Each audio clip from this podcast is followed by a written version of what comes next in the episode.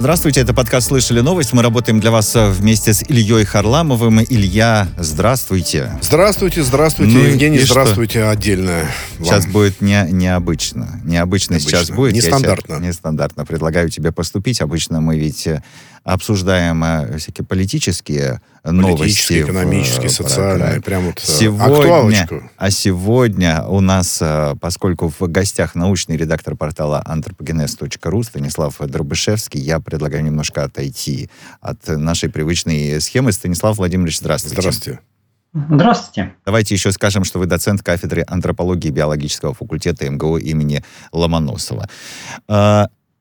И начнем, конечно же, с новостей, которые пришли вот э, буквально чуть больше часа назад. А, Сергей Собянин, мэр Москвы, сообщил, что обязательную вакцинацию работников сферы услуг до 1 января, не так долго осталось, должны пройти не менее уже теперь 80% от общего числа сотрудников. А сегодня же вице-премьер Голикова рассказала, что некоторые россияне, получившие больничные в связи с необходимостью находиться на самоизоляции, пренебрегают соблюдением режима, что, ну, по ее мнению, недопустимо при сегодняшней ситуации э, с коронавирусом. А при другой ситуации, пожалуйста, да, пренебрегай сколько хочешь. И мы в связи э, с этим решили э, вот какой вопрос вам задать. С исторической точки зрения, расскажите нам, пожалуйста, а как быстро, как скоро проходит э, вот э, такого рода пандемии? Понятно, что там тысячу лет назад э, э, жило в десятки раз, э, в десять раз меньше людей на планете, чем сотни, сейчас. Сотни раз. Сотни, сотни раз, да. А, ну, все равно, пандемии сопровождают человечество на протяжении всей его истории. Как-то они заканчиваются. А, какой, а, конец какой пандемии был самым сложным, по вашему мнению? Ну, я не, эпидемо, не эпидемиолог, поэтому какое уж там совсем ужасное было, я, честно, не скажу. Их было, правда, реально много. Со времен неолита, как люди стали жить большими коллективами, это дело началось. И каждый раз заканчивалось, в общем, вполне естественным отбором. То есть, поскольку медицина была близка к нулевой, ну, там еще какая-то хирургия там маломальски была, да, а эпидемиологии это как таковой не было. И лечить вирусы, бактерии они не умели, все эти древние люди, поэтому просто помирали, э, не мудря. А скажите, Станислав Владимирович, классический да. отбор. А вы вымирали, вот э, классический отбор, да, естественный, то есть выживает сильнейший, это понятно. Ну, а... не сильнейший, а просто имеющий устойчивость к этой Ну, болезни. это и есть, да. Это значит, иммунная система сильнее, чем у других, менее ну, подверженные, да, заразе. Ну, ну значит, сильнейший. сильнейшее такое слово. Как ну, бы. с, иммун... качок из фитнеса, да? С иммунной, да? с иммунной а, точки зрения, я это имел в виду. А вот э, вы говорите, вымирали. А бывало такое, что вымирали целыми народами или там э, городами, или вообще какими-то социумами, социумами большими? Э, естественно, полным-полно. Ну, самые известные примеры, это когда европейцы добрались до Америки, и южноамериканские, центральноамериканские цивилизации, все эти там майя, инки, кто там, ацтеки еще были, всякие тальтеки, они вот вымирали прям реально городами. И более того, там эти эпидемии шли вперед самих этих испанцев. Допустим, на юге нынешних США э, там были культуры, которые строили тоже маунды такие большие, э, курганы, по сути дела, но когда испанцы туда дошли, там уже живых почти никого не было. То есть, ну, такие как бы предцивилизации, они исчезли, и люди вот э, уже современные, да, вот эти э, испанцы, их уже и не видали. И от них не осталось практически ничего. А вот, а, вот совсем практически. Ну да, а было ли сообщение между... Вот я почему об этом спрашиваю? Ну вот вымирает какой-то город древний, да, и э, на этом эпидемия это или пандемия, она заканчивалась, или все-таки какие-то были контакты между жителями того или иного города, и она распространялась дальше, и, в общем, тогда, в принципе, ее было, наверное, невозможно почти остановить. Ну, собственно, это зависит от местности. То есть, если контакты были, то вымирали дальше. Если контакты были небольшими или их не было, то вымирали локально. Очень логично. Поэтому до э, развития торговли эпидемии-то как таковых особо и не существовало. Угу. То есть пока люди жили маленькими коллективчиками, изолированными очень сильно, ну там кто-то помер, а остальные все и не заразились. А Вы только, только что про Америку сказали. Хватает ну, одного В общем, человека. понятно, чем больше контактов, э, тем быстрее Точно. эпидемия, да, тем больше народу умирает. Хорошо, договорились. Вы только что про Америку э, сказали. Я хотел у вас э, как раз тогда уж уточнить. Э, коренные американцы, э, как вы знаете, какое-то время назад, ну, про индейцев речь, да, э, говорили о том, что они произошли от э, э представителей некой культуры дзёмон от э, предков э, нынешних японцев. А теперь говорят, что нет, э, доказали, что так э, не было. Что теперь вот коренные американцы якобы произошли э, от э, сибиряков, да. да. Но у меня есть давнишний ну, вопрос. Это перевирание, на самом деле, да, информации, да. потому что Вообще-то, то, что предки индейцев пришли из Сибири, было очевидно с момента открытия Америки. Ну, когда более-менее карту нарисовали вообще планеты, это чисто геометрически как бы очевидно было. Другое дело, что некоторые люди, которые не сильно как бы грамотные в истории вопроса не шарят, э, услышали краем уха, что вот, оказывается, у димонцев есть там генетические последовательности, близкие к индейцам, ну, еще бы их не было, если это все как бы Азия. Mm-hmm. Вот, и значит, они там произошли от димонцев. Вот, а потом оказалось, что нет все-таки такие Сибири, но поскольку, вот, э, опять же, память как у золотой рыбки, то как бы первая история уже забылась, вторая тоже там краем уха, и вот сенсация. Расскажите Вообще, то, мне, пожалуйста, давно интересует пришли меня. из Сибири через Берингию, это, угу. я говорю, было понятно еще там с времен Дежнева какого-нибудь. Почему не а... наоборот? Почему не наоборот? Вот э, все говорят, знаете, вот пришли э, из Сибири туда в Америку. Почему не из Америки в Сибирь? Ну, потому что люди исходно возникли в Африке, а в Северной Америке им просто не из кого было возникнуть, и у нас есть последовательность и палеонтологии, антропологии, археологии, которые показывают, что люди шли из Африки на Ближний Восток, оттуда в Европу, Азию, через всю Азию, в Америку, и в Америке оказались позже всего. Ага. Ну, это просто геометрия и хронология. А давайте поговорим э, тогда о том, а кто же в это время жил вот здесь, вот на территории, э, где вы живете и работаете, где вот сейчас Илья Харламов находится. Кто здесь э, жил э, в первом тысячелетии нашей эры, предположим? А, ну, эта территория имеется в виду а, Московская область в данный момент. Ну, европейская нахожусь. часть России. Вот, ну, европейская да, часть. Да, да. Ну, в первые да. века нашей эры тут жили племена раннего Железного века, довольно-таки невнятные и, в общем, в культуре весьма бедные. Ну, суммарно очень немногочисленные, потому что у них было довольно простое подсечно-землевое, зем... подсечно-огневое земледелие – Э, жили они в земляночках и бродили взад-вперед по всем этим территориям. Станислав вот. ну, Владимирович. Исходное, ага. ну, если уж да, спрашиваете, да. Э, то исходное население были охотники-собиратели, в том числе там рыболовы и всякие финно-угорские племена, ну, частично они земледелием занимались. Ну и где-то вот с первых веков нашей эры стали подъезжать славяне с юга. Потом все это смешалось и получилось, что получилось. Расскажите, пожалуйста, о, ну понятно, конечно, что вы ученый, э, но тем не менее, насколько сложно и насколько важно э, сохранять э, вот эту, э, вы меня поправьте, э, дьяковская культура, по-моему, да? Э, ну, в том числе. Ну, их много этих да. культур. Вот э, вы, наверное, слышали о том, что Щербинское э, городище тут разрушили на 90%, решили там что-то построить, какой-то очередной объект, да. допустим. Да, ну, мы скорбим по этому поводу, ученые, конечно, тоже, но так-то по-хорошему а сколько таких городищ может быть вокруг Москвы? И так-то мы знаем, где эти городища. А если мы не знаем, то почему нам об этом не рассказывают? Почему не говорят? Вот послушайте, вот здесь вот в первом веке нашей эры жили предки современных э, людей, населяющих европейскую да, часть. Да, можно я добавлю? Ну, и вообще... Как вам да... еще надо рассказывать? У нас вообще Владимир... на Красной площади практически стоит исторический музей, ага. где про это большими буквами на всяких этих стендах написано. Э, как еще вам нужно сообщать? Нет, а скажите, а городища эти охраняются государством или, или кем-то еще? То есть это а, ценный объект или нет? По Нет, закону ну... охраняются. На а... практике понятно, что вокруг каждого городища не стоит забор с э, вооруженными часовыми. А что, их так Это много? невозможно. Их много, а, да? Городищ много, да. Но каждое уникальное, потому что и оно невоспроизводимо. Тут самая эта фишка в том, что каждое такое городище, оно есть, и все, и нового не появится. То есть дьяковцы новые не родятся и не построят еще одно городище. Поэтому каждое разрушенное городище – это минус в нашей памяти. Поэтому по закону у нас предусмотрены охранные раскопки. Если так прям приспичило что-то там построить, то вначале надо провести нормальные раскопки, вы там все как бы изымаете, фиксируете, да, там публикуете, а потом строите там что угодно. Э, понятно, что нельзя сохранить всю планету в первозданном виде. Все равно у нас как бы ну, есть много нового всего. Но вначале по закону надо провести раскопки. Это отлаженный механизм, еще там, не знаю, с царских времен заработает. Ну да, но не срабатывает, как мы видим. А, кстати, ну, скажите, а много, иногда, а, да. да, а много неисследованных, абсолютно неисследованных городищ, которые могут представлять, э, ну, действительно, большую историческую ценность? Немерено. Просто Никто немерено. не знает толком сколько. У археологов есть карты разведок, э, там просто насыпано. Еще, кстати, вы говорите, там не сообщают. Если это как-то в широкий доступ сообщить, громко кричать, понабегут черные копатели и все разнесут. А, а если не сообщить, то приедут бульдозеры и, и сделают то же самое. Сделают, да, так что а вот такое. для этого есть закон, что перед тем, как что-то строить, должны быть разведки произведены. Этот механизм вообще до сих пор более-менее работал. Вот. Но иногда, да, бывают эксцессы, когда строители неграмотные. Ну, таких в тюрьму сажать. У нас вообще закон на эту тему хороший, на самом деле. Э, то есть У нас именно много вот хороших закон законов. написанный, он хороший написан.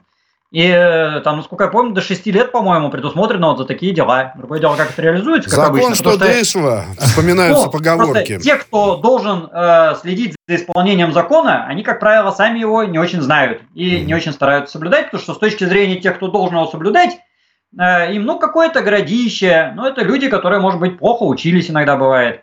Вот. Но бывает, что и хорошо учились, и тогда соблюдается. Скажите, пожалуйста, вот вы сказали, что их много, да, э, городище такого толка, как э, Щербинская, была уничтоженная строителями. И о черных копателях упомянули. Ну, неужели столько предметов можно найти вот э, в таком городище, чтобы это привлекло черных копателей? Не так много в ну, Железном веке-то создавали. Там, там много, много копать придется вручную. Да. Не, вот самое удивительное, что действительно в раннем Железном веке нашей территории ничего сильно ценного-то, честно, нету. Там довольно бедный культурный слой-то. Но это землянки, какие-то там жили эти товарищи с горшками, да. Вот. Но черные копатели, они тоже не самые интеллектуальные люди, надо сказать. То есть это же не академики этим занимаются-то. Mm-hmm. Вот. И у них представление, что они золото сейчас найдут. У них же там бзик, это же, ну, это люди очень неинтеллектуальные в большинстве своем. Mm-hmm. А те, которые интеллектуальные, сволочи, раз уничтожают историю целенаправленно. Вот. Ну, тут выбор как бы, либо он идиот, либо сволочь. Станислав вот. Владимирович, а если нашел такой копатель э, горшок какой-нибудь в целости и сохранности первого века, э, нашей эры, например, да, э, значит, он сколько может стоить? Сразу вопрос. То есть вот Понятие. он нашел. Э, я Может, он миллион долларов стоит? Не копаю и никому не советую. Вот, и вот сейчас я прям вам буду цену высказывать, да, я и не покупал, и не продавал, и знать не знаю, это незаконно. Это все равно, что вы мне сейчас спрашивали, сколько наркотики стоят. Сколько стоит там пистолет ТТ на черном рынке, да? Вот откуда ну, я да. знаю. Но ценность есть. Нет, ну хорошо, давайте не про деньги, а просто э, ценность есть. Э, вот, вот мы никого не призываем тут, никуда идти, ничего копать. Тут секрет в том, что научная ценность гораздо больше вот этой идиотской mm. рыночной. Потому что этот горшок, он один такой, все, нового никто не слепит уже такого. Ну... А если слепит, это уже будет не древний горшок. Вот, поэтому ценность не в самом горшке, а в том, где он находится, какие на нем частицы налипли, что вокруг, в каком он антураже, в каком он слое, какая там планиграфия, была ли здесь там гончарная мастерская или еще что-нибудь такое. То есть комплекс памятника – это единый организм. А когда вы выдергиваете из него горшок, э, ценность горшка пропадает на самом-то деле. Вот, это не вещь, которая просто на полочке стоит, чтобы на нее любоваться. Она изначально, общем, не для этого была, чтобы любоваться, да? А ну, да. ценность в том, чтобы мы узнали, как жили эти люди. А это не из самого горшка следует, а из того, где этот горшок расположен. Ну и самого тоже, конечно, следует. Вот, но это огромный комплекс наук. Это там датирование, всякая там полинология, микро там, повреждения на этом горшке, из какого теста он слеплен, какими добавками, с какими там зернами включенными, каких злаков. Но это не вот. только и... в э, земле происходит, можно найти. Вот э, вы, наверное, ну, слышали о том, что э, аквалангист из Израиля э, погружался в море и нашел там под водой меч эпохи крестоносцев. Так вот, а, вот этот человек, который занимался э, подводным э, плаванием, он э, наш, нашел да, меч и передал его государству. Израильскому Нет. управлению Правильно ценностей. Сделал. Правильно вот так. сделал. Вот так и надо делать. Ну, ну э, да. на самом деле огромное количество находок делается случайно, и грамотные люди сообщают археологам, если у археологов есть время и силы, они приезжают и раскапывают. Еще, кстати, стоит помнить, что у археологов нету цели раскопать вообще все. Нету цели выкопать всю планету и переложить в другую часть планеты. Вот, если оно там лежит и никто не трогает, да пусть еще тысячу лет лежит, другим археологам тоже достанется. А мечу, между Но... тем, кстати, было 900 лет, он еще и... Эпо... Ну, крестоносец. Да, да, эпохи э, тамплиеров, я так понимаю. Нет, таких находок, ну что меч, господи, там он палеолит находят, mm. э, там сотни тысяч лет. Э, ну, то есть э, ценность вещи, я говорю, она не антикварная, как бы, да, она историческая. Вот, а случайно находят много всего э, такого полным-полно. Мне он пишет там, ну, раз в неделю гарантированно, что кто-то что-то такое нашел. А Но насколько часто э, подтверждается, кстати? Мало ли, что я вам напишу. Э, ну, я не считал, но там один из там сотни, допустим. Вот, вот, допустим, мне писали, аж из Израиля мне написали, угу. ну, какие-то вот наши там уехавшие, да, вот мы там нашли какие-то камни, я это послал фотографии израильскому археологу знакомому, он туда съездил на машине, и такие стоянка неандертальцев, да. Вот. Угу. То есть это сколько ей лет, этой стоянке, если неандертальцы? Ну, неандертальцы десятки, десятки тысяч лет. Десятки ну, я тысяч не знаю лет. точно, вот там сколько они определили в итоге, но больше 40 уж точно.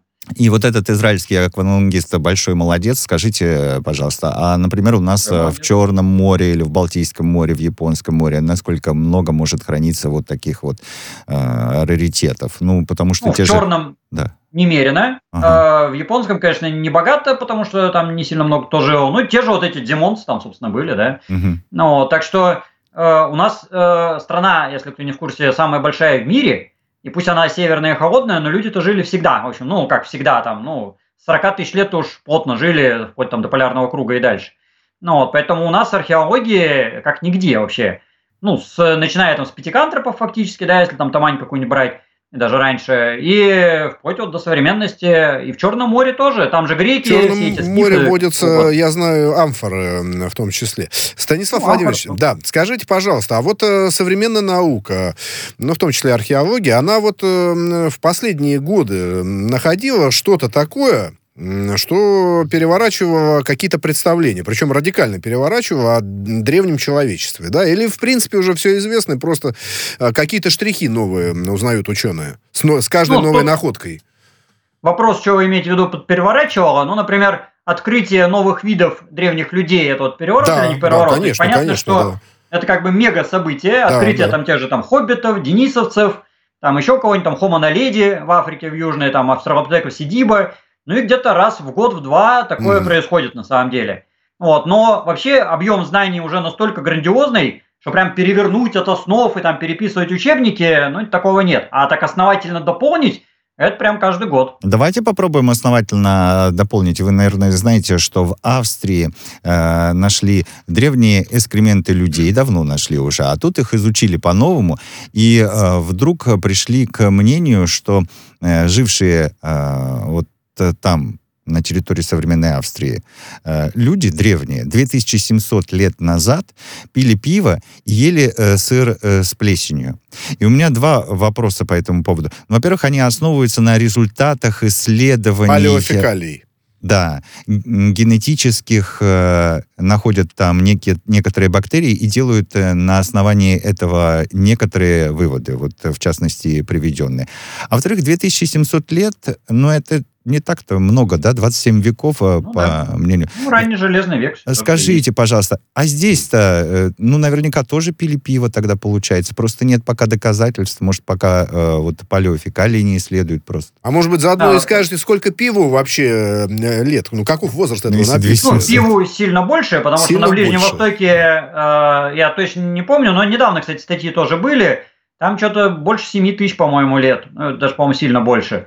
Ну, порядок где-то такой, по крайней мере, то есть какой-то там ранний голоцен. Мгм. Э, у нас э, тоже, наверное, было. У нас, кстати, палеодитология тоже нормально двигается, но Да? объем информации огромадный. Ну, у нас э, Добровольская, он вообще безостановочно такое делает. Э, и я не знаю, почему в новости попадает только почему-то про Австрию, а про наши как-то не очень. Но это ваша проблема, вы журналисты, вы должны освещать. Ну. Исправимся. А у нас таких исследований немерено, на самом деле. И палеопатология, и палеодитология у нас развиты вообще ни разу не хуже, чем в той же Австрии. В Австрии, кстати, там так. Ну Вот. Но исследование, да, прикольное. И сейчас вот эти новые методы появляются, такие чудеса открываются, что в жизни не придумаешь. Когда там состав, смешанное какое-то там молоко с охрой, там, ладно, господи, 2700 лет, там 50 тысяч лет не хотите назад.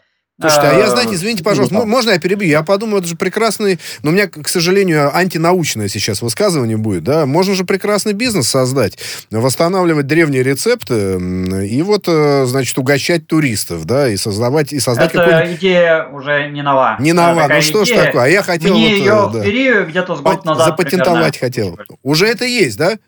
Э, Ну, я не знаю, насколько это реализовано было, но они про это мне рассказывали, что у них такая идея вот где-то ну, год назад примерно. Значит так, нашли всего лишь одну бактерию, которая указывает на то, что 2700 лет назад на месте, где сейчас э, э, Австрия, насколько я понимаю, люди пили пиво. Как ели это по одной, сыр с по, плесенью. по одной бактерии восстановит? И что они тогда подбирают, мне кажется. Ну, не знаю, Ну, не знаю. это да. вам кажется, а вообще как бы это э, наука, это просто математика. Либо Ага. нашли, либо не нашли. Ну, вот. ну и там есть проверки на тему там загрязнения, там, ну это нормальные люди делают, они все это делают грамотно. Так что, можно ну, это, ре- это еще рецепт не самое восстановить? далеко удивительное.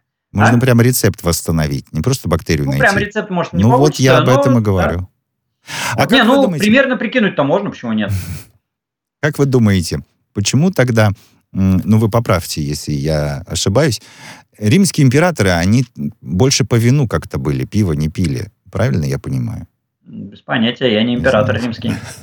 А может быть, это и к лучшему. Потому что, вот смотрите, что нам говорят в университете Сан-Паулу в Сан-Карлосе. Они говорят, э, что э, каждый четвертый римский император э, умер своей смертью только каждый четвертый римский император умер своей смертью. зачем-то они посчитали 175 римских императоров. Получается... Ну, это, прям скажем, тоже информация такая еще, вот. я не знаю, в 19 веке это уже считали. Но... Да. Вы понимаете, что работали э, ученые университета Сан-Паулу? Это не просто мы вот с Ильей сели, а посчитали, кто там Нет, я смерти... просто я говорю к тому, что это не ученые Сан-Паулу посчитали. Mm. Это было известно еще, бог знает когда, в 19 веке. Ну, посчитать, сколько там как убили, кто там сам умер, это по хроникам известно уже ну, больше ста лет уж точно. А в основном они как э, помирали-то императоры? А, то есть ну, это... Частью их убивали. Свергая. Убивали в основном, а. ну я так и понимаю. И в том числе, наверное, ну, с помощью отравлений. Ну, наверное, Или по-разному. Да. Грибами. Ну, Гра- грибами. Грибочков поел. Клавдия да? отравили грибами. Угу. Э, больше про отравление я вот ничего не слышал. Не, его... ну там 2000 лет истории уж там хватало как бы э, вариантов-то. Ну да. А, скажите, пожалуйста, насколько, вот с точки зрения ученого, просто я когда эту новость увидел, такой, только каждый четвертый римский император умер своей смертью. Э, почитали исследователи из Института математических и компьютерных наук Университета Сан-Паулу. Э, с точки зрения вот о, вас, ученого, насколько вообще необходимы исследования вот э, в таком э, математические закономерности, э, которые касаются истории, ну, пусть и связанные с правлением римских императоров. 175 человек их там посчитали и вот э, вывели ну, я не знаю, что считали математики Сан-Паула, я говорю, это информация из 19 века. Это не обязательно быть математиком Сан-Паула для этого. Вот. Э, чисто вот этот вот э, цифирь, она ни о чем, честно говоря. Это можно русских царей посчитать, там тоже большинство как-то нехорошо закончились. Да, табакерки вот. Мы посчитали, мы посчитали э, императоров, там другое, там 70 э, своей смертью, э, 30 были э, убиты. Ну, вот это так. То России, есть там, да? там наоборот, да, в династии Романовых... Э, э да. Бомбы, вот это вся табакерки да. Это все вот что-то из серии ЕГЭ. Э, какого цвета были глаза у Анны Карениной? Mm. Ну, какая разница? То есть история не про то, кого, э, сколько там процентов убили, а сколько не убили. А история про то, что из этого следует, и как к этому дошли, э, как к этому привело, что, какие вот последовательные ага. события, и как не надо делать. А вот, э, Станислав а может... наших императоров никто не прибивал, а, да, и нас лично тоже. Ну да. А можете вы ответить на совершенно глобальный философский вопрос? Э, на, так сказать, ответы разные есть и у ученых, и у философов. От чего Римская империя-то погибла в результате? Ой, я антрополог, я не историк, не по адресу. Хорошо, хорошо, потому что сказать. кто что говорит, это очень интересная тема. Ну, раз уж мы не, об ну, императорах... причин-то было много. Ну, то есть, э, как всегда, у сложного процесса нет простого решения. Поэтому, когда вы спрашиваете, и сейчас начнете меня перебивать, следующий вопрос задавать, да, я вам не могу за 30 секунд ответить на вопрос, который люди изучают всю жизнь. Э, там экономика, варвары, э, обожрались они там, да, зажрались Э, вели себя нехорошо. Развратничали, да. Ага. Да, да, да. вот. Э, там вплоть до каких-нибудь там свинцовых труб, которыми они там эту канализацию выкладывали, там травились тяжелыми mm. металлами. Вот, ну, то есть там причин было очень много. Климатические изменения, опять же, переселение народов. На территории всего. Российской империи вот можно где-нибудь... Не э, хотели, а ответили, да. На территории ну, Российской Федерации, а не империи, можно где-нибудь прикоснуться вот к настоящей истории Римской империи? Вот прийти и посмотреть действительно вот. А, ну, в Крыму можно, Крыму. в этом, э, в Тамане можно, там что не поселение, оно так или иначе с римлянами как пересекается. Ну, все вот это Кавказское побережье, э, там везде сплошь римские какие-то эти колонии, Э, фактории полным-полно. Ну, говорят, еще и греческие. Этот Кстати, Ростов-на-Дону, туда они как там заворачивали. Э, сильно ну, отличаются там... от греческих, а не от древнегреческих? Э, ну, вот ну, так там вот, как, вот там же я не отличу, да, вот так вот посмотрю. Западная Римская империя, она как бы ага. римская, но она романская, и они там да. как бы греки, по сути, были-то. Поэтому она одновременно и то, и другое. Ну, и по времени, если такая классическая Греция, она просто древнее была на полтысячи лет, да, а классический Рим попозже. Но вы, конечно, наверное, не отличите, я тоже даже не отличу. Ну, я как бы, у меня пятикантропы, в голове, а не римляне. Ну, то есть для меня вот эти там пара тысяч лет разницы, да, даже меньше, какие там тысячи, э, там 500 лет, да, между греками и римлянами, ну, это погрешность. Э, потому да, что, для ну, того, что вы изучаете, конечно, да. да. А, Станислав Владимирович, пожалуйста, сейчас три с половиной минуты в нашем эфире новости. Не отключайтесь, мы э, через три минуты вернемся, продолжим. У нас еще есть несколько к вам интересных вопросов.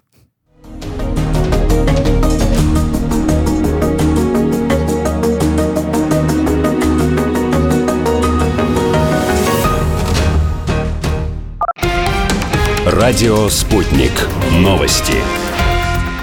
В студии Дмитрий Михеев. Здравствуйте. В начале выпуска срочное сообщение. ФБР проводит обыск в доме российского бизнесмена Дерипаски. Подробности в других выпусках. За сохранение канала связи между НАТО и Россией выступила Греция. В МИД страны прокомментировали закрытие постпредства России при НАТО и военной миссии связи Альянса в Москве. Глава МИД России Сергей Лавров накануне объявил об ответных мерах России на высылку дипломатов при НАТО. Помимо приостановки работы военной миссии связи НАТО в Москве, также прекращает работу ее информбюро. Россия может поставлять больше газа в Европу, но не в ответ на претензии политиков, а потребителям. Однако заявок нет. Об этом заявил постпред России при ЕС Владимир Чижов.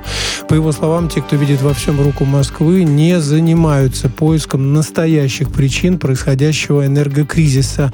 Россия не имеет, э, по словам Чижова, к нему отношения. Он сказал, что если регулятор ФРГ закончит сертификацию Северного потока-2 раньше, это будет лучше для европейских потребителей. Глава, глава европейской дипломатии Жозеп Боррель ранее признал, что Евросоюз и Россия зависят друг от друга в области энергетики.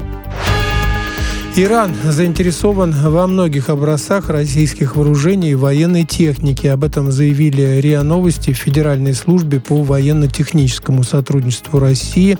Ранее высокопоставленные иранские военные сообщили о переговорах с Россией по закупке российских истребителей и вертолетов. Соглашения могут быть подписаны после завершения периода эмбарго ООН на экспорт вооружения в Иран.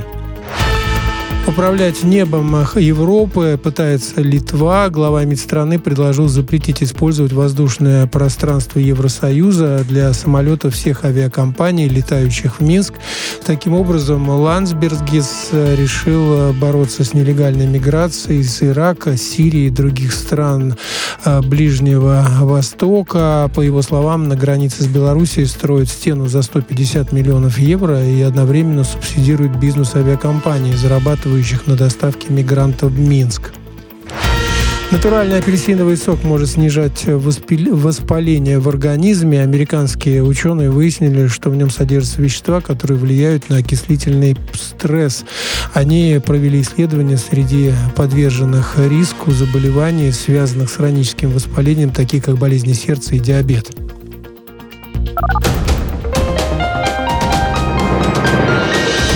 Следующий выпуск на «Спутнике» через полчаса.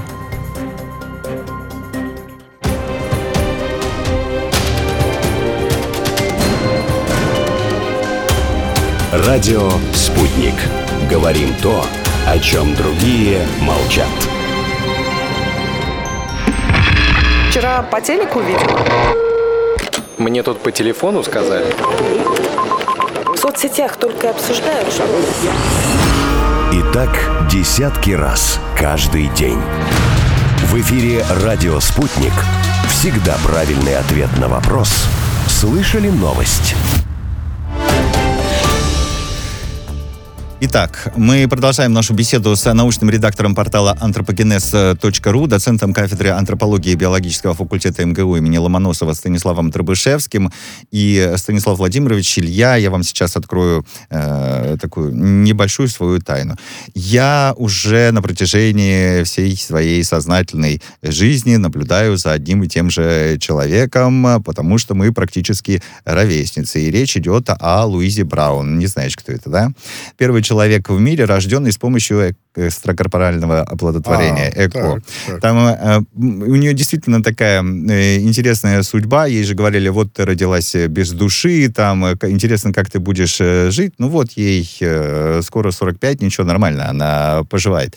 Но здесь э, что, понятное дело, что наука пошла дальше, теперь уже спорят не о том, можно или нельзя вот ЭКО, да, таким образом рожать детей, а о полигенетическом э, скрининге. Значит, во время ЭКО отбирают э, именно тот эмбрион, в котором э, как можно меньше генетических изменений, которые указывают на то, что в течение жизни у человека может развиться э, та или э, другая болезнь, ну, генетически обоснованная.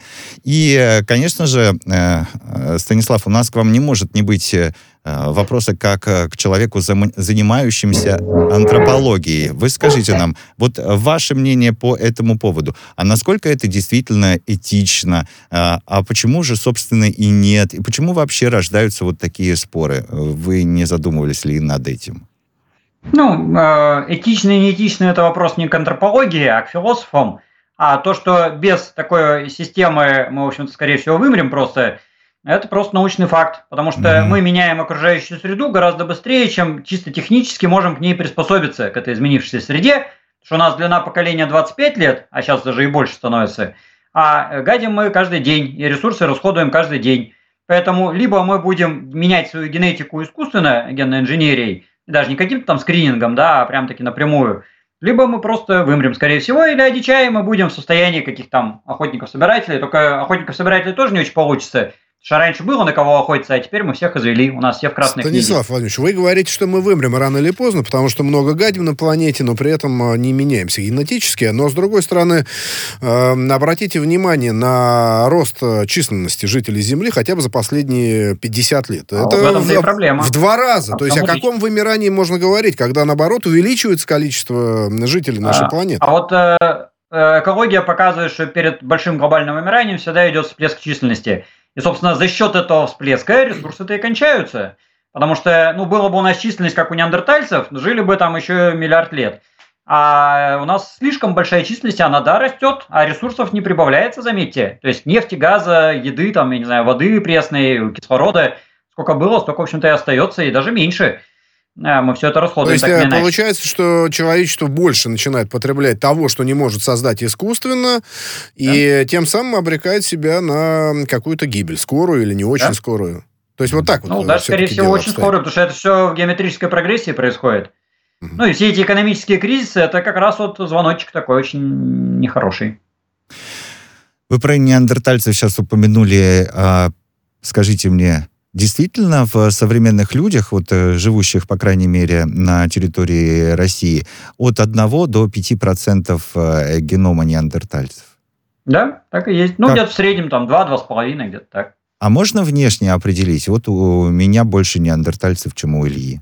Ну, внешне не получится. Не получится. Потому что, во-первых, ну, иногда начинаются на эту тему там всякие шуточки, что вот у кого-то там надбровие побольше, челюсть покрупнее. Но это не про то. Потому что наши предки, жившие во времена неандертальцев, тоже такие мордатые были, что ой-ой-ой.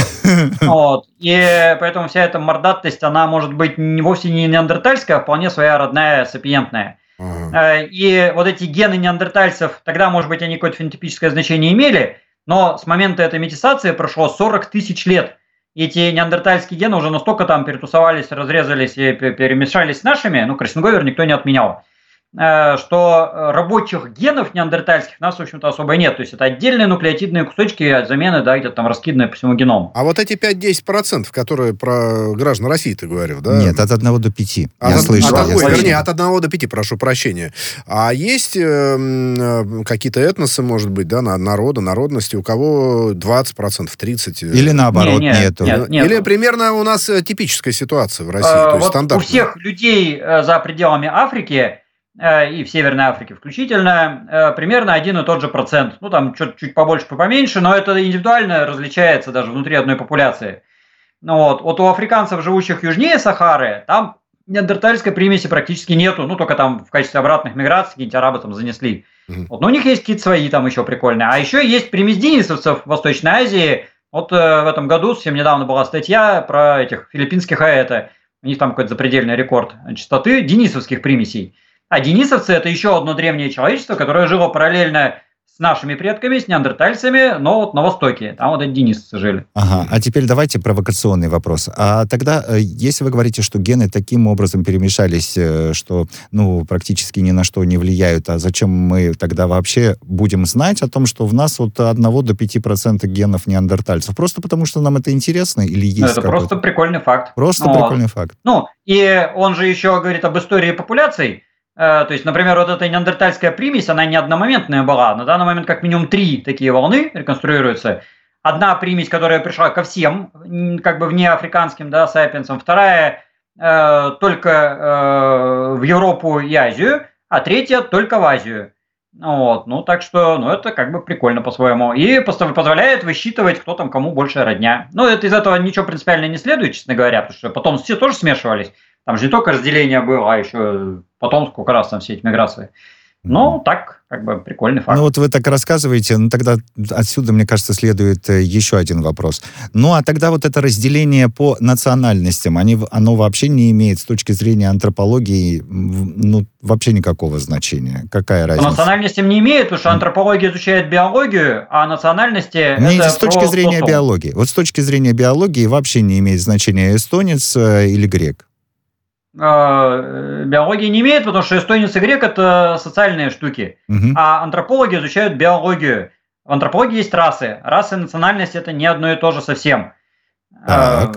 Э, Поэтому хорошо. мы изучаем биологию. Биология у эстонцев и греков чуть-чуть разная, потому что эстонцы – это северные европеоиды, греки – это южные европеоиды. Есть разница такие. Ну, Мгм. ну, есть. Ну, а вы можете на лицо узнать? Если вы окажетесь где-нибудь в Таллине или в Афинах, ну, вы как бы вот только по архитектуре узнаете, а по лицам никак не определите.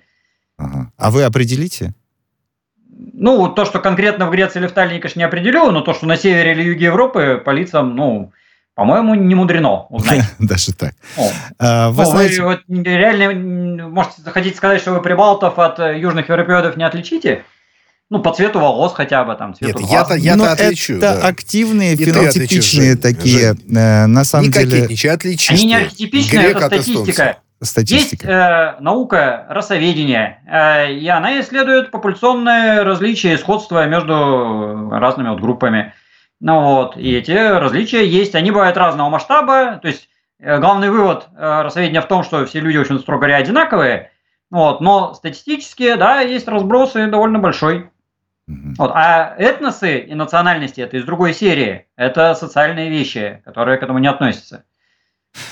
А Россия по-прежнему остается одним из мировых лидеров по абсолютным масштабам занятости в науке и уступает э, только Китаю, США и Японии. Вот такие данные ЮНЕСКО. Но число ученых в России сократилось почти на 30 тысяч за 10 лет. Сейчас говорят, э, что в ближайшее время а, нет, прямо вот сейчас в России наблюдается а, не только снижение числа исследований, а, но и сокращение расходов на науку. Мне кажется, На это, фундаментальную науку, это прежде всего, логично. да. И я уже слышу, подождите, в начале осени я уже слышал, бизнес не хочет вкладываться в э, прикладную науку. Должен ли бизнес, по-вашему, вкладываться в... при- А ему-то что толку от прикладной науки? Это разве не Нет, государственная прикладная история? наука как раз интересна бизнесу. А вот Если фунда- это грамотный Да. бизнес, он вкладывается. Конечно. А И вот фундаментальная вот этим наука. летом, Мгм. вот этим летом мне написали представители там некого бизнеса, Ага. что вот у нас есть такие-то конкретные задачи. Э, Ну, я эти задачи сам не, не знаю, как решать, но я их направил к специалистам, антропологам, которые, собственно, вот сейчас с ними сотрудничают. Э, Ну, это вот там эргономики касается. Э, И антропологи, они исходно практические люди. То есть главная цель исходной антропологии – это не пятикантропы с расами, а это вполне прикладные задачи. Как сделать удобную нашу жизнь, Э, как сделать, чтобы нам там ботинки не жали, да, чтобы там что-то мы не слишком много сделали, не слишком мало, чтобы там в самолетах э, коленки не упирались в переднее сиденье. Вот для этого есть антропологи. Другое дело, что часто их услугами никто не пользуется, что мы на каждом шагу наблюдаем на самом деле. Но это проблемы не антропологов. А вот скажите Антропологи бы про, да, про фундаментальную науку, но многие ученые жалуются, что она хронически недофинансируется. Это большая проблема для Да. России. Так и есть. Ну, а что-то сказать, печаль, тоска. Э, Это, да, расходы все время урезаются. Ну, вот, э, допустим, в этом году я ездил там в археологическую экспедицию, им не дали грант, и никакого финансирования не было, они там фактически за свои деньги ездили. Ну, вот, но это печально. В археологическую да. экспедицию. Но так как вы да. рассказали, большая ли разница между э, прикладной э, и фундаментальной наукой? Вот так как вы рассказали, зачем нужны антропологи? Так может обосновать ведь э, каждый и математики фундаментальную науку, и э, каждый, ну а сократилось э, почти на 30 тысяч за 10 Фундаментальная лет наука – это базис для прикладной. Прикладная вот, вот без именно. фундаментальной не существует. Вот а, ну, она может существовать, но это в режиме какого-нибудь средневекового цеха, да, где есть там знаток, как вот там, mm-hmm. не знаю, дубить кожи. Он будет нормально дубить, да, но это как бы не наука. Ну вот, и если у вас задача дубить не руками одного мастера или там трех подмастерий, да, а в промышленных масштабах, вам нужна наука. Станислав вот. Владимирович, мы о проблемах тоже еще обязательно поговорим. Благодарим вас э, за участие сегодня в нашем э, подкасте.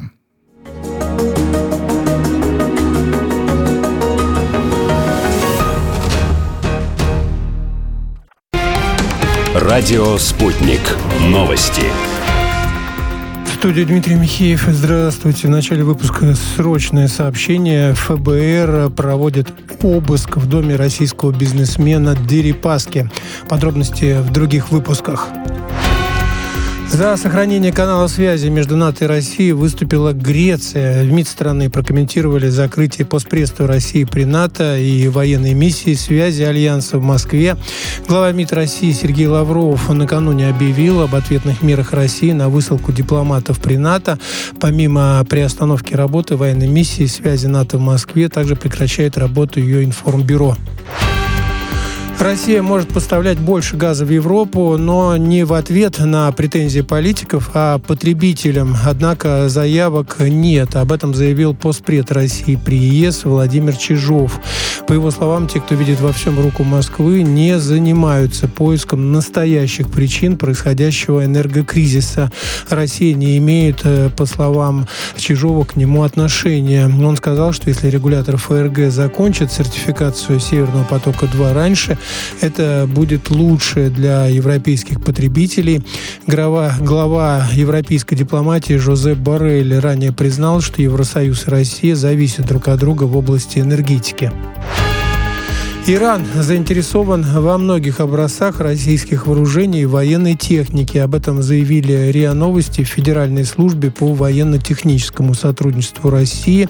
Ранее высокопоставленные иранские военные сообщили о переговорах с Россией по закупке российских истребителей и вертолетов. Соглашения могут быть подписаны после завершения периода эмбарго ООН на экспорт вооружения в Иран. Управлять небом Европы пытается Литва. Глава МИД страны предложил запретить использовать воздушное пространство Евросоюза для самолетов всех авиакомпаний, летающих в Минск. Таким образом, Ландсбергис решил бороться с нелегальной миграцией из Ирака, Сирии и других стран а, Ближнего Востока. По его словам, на границе с Белоруссией строят стену за 150 миллионов евро и одновременно субсидирует бизнес авиакомпаний, зарабатывающих работающих на доставке мигрантов в Минск. Натуральный апельсиновый сок может снижать воспаление в организме. Американские ученые выяснили, что в нем содержатся вещества, которые влияют на окислительный стресс. Они провели исследования среди подверженных риску заболеваний, связанных с хроническим воспалением, такие как болезни сердца и диабет.